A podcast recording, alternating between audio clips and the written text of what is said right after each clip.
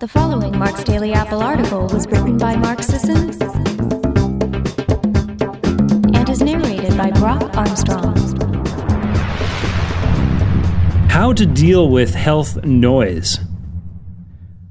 Among the most important truths I've come to believe over time is the need to be selective in life.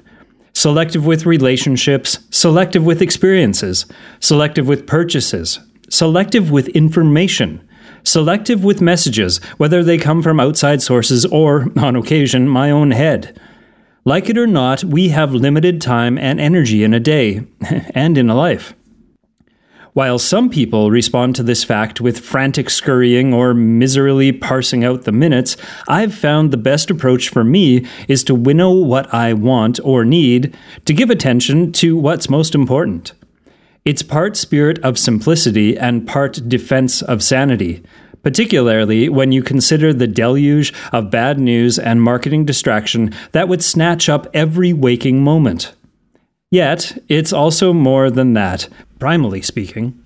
To maintain and enjoy my primal lifestyle, I appreciate being able to live with as much peace, space, and clarity as I can.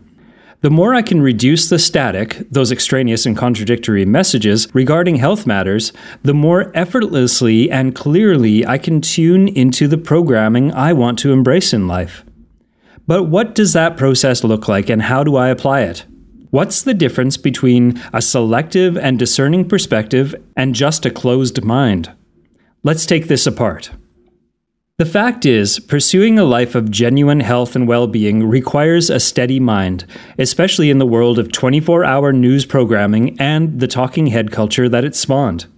Not only do we fend off the chicken littles that make a monumental crisis out of every little molehill, but we can get quickly swept off course with every contradictory headline, sidetracked by questions or findings that are founded in nothing but a punched up talking point. Even aside from the media circus, there's the everyday path of casual conversation and inevitable observations as I navigate the regular world.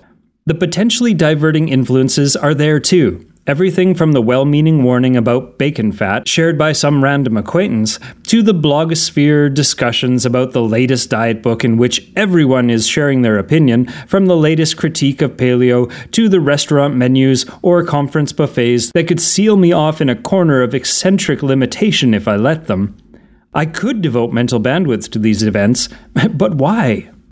Harvard researcher and writer Shawn Achor picks up the selective imperative in his book Before Happiness The Five Hidden Keys to Achieving Success, Spreading Happiness, and Sustaining Positive Change.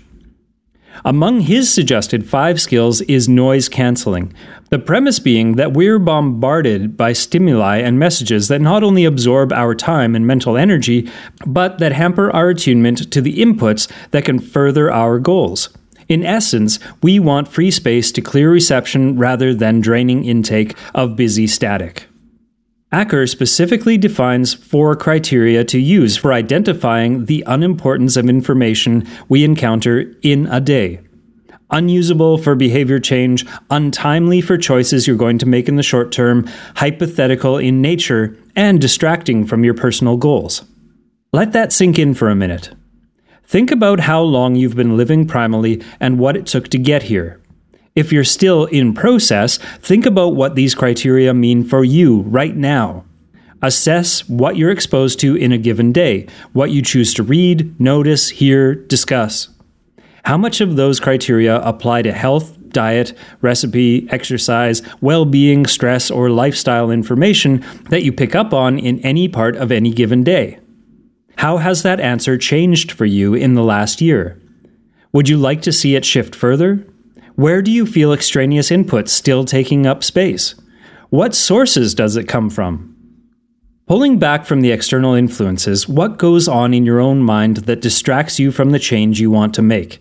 Have you made peace with embracing an approach that requires different choices around certain conventional activities? Or does that conflict or small trail of daily frustrations impose its own emotional noise? Finally, while we can certainly choose to be selective about our media exposure, example, what magazines we subscribe to, what sources we read online, what we keep in our Facebook feed, and in the live world choose not to join every argument we're invited into, I think there's something else that is especially pertinent to health and living outside the noise.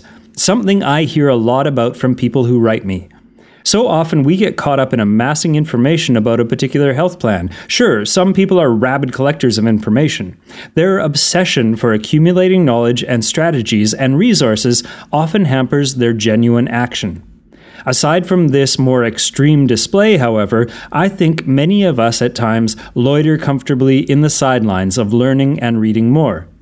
While I'm all for becoming informed, I believe we can easily miss the central point if we can't rein in our informational and even conversational intake. Sometimes the noise we need to cut out is our own thinking that we don't know enough yet, that we're not ready to begin yet, that something is still missing. If we think of the opposite of noise as space, we can see that this space is ours to fill with the self experimentation, the self study, with play. Playing at being a primal is this way or that. Do we allow ourselves that amount of attention and freedom?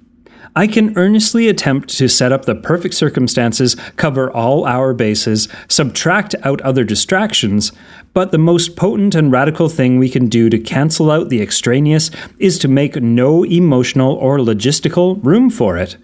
To start living and keep expanding. The best answer for tuning out the noise may be to be boisterous enough living primally as we can today. Thanks for listening, everyone. What do you think about the noise concept? Has going primal made you read or live more selectively, or boisterously for that matter? Have a great end to your week. Are you dealing with nagging health issues?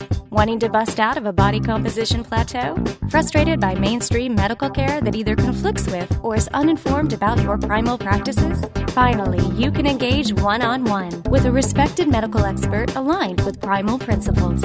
Primal Advantage Consulting with Dr. Cate Shanahan blends the best of medical science with ancestral health principles and her experience in metabolic consulting with everyone from regular patients in her clinic to elite professional athletes like the Los Angeles Lakers. And you you get to take advantage. Work one on one with Dr. Cate to fine tune your dietary habits for weight loss, peak performance, and minimizing disease risk. Visit primalblueprint.com to find out more and enroll in the Primal Advantage program.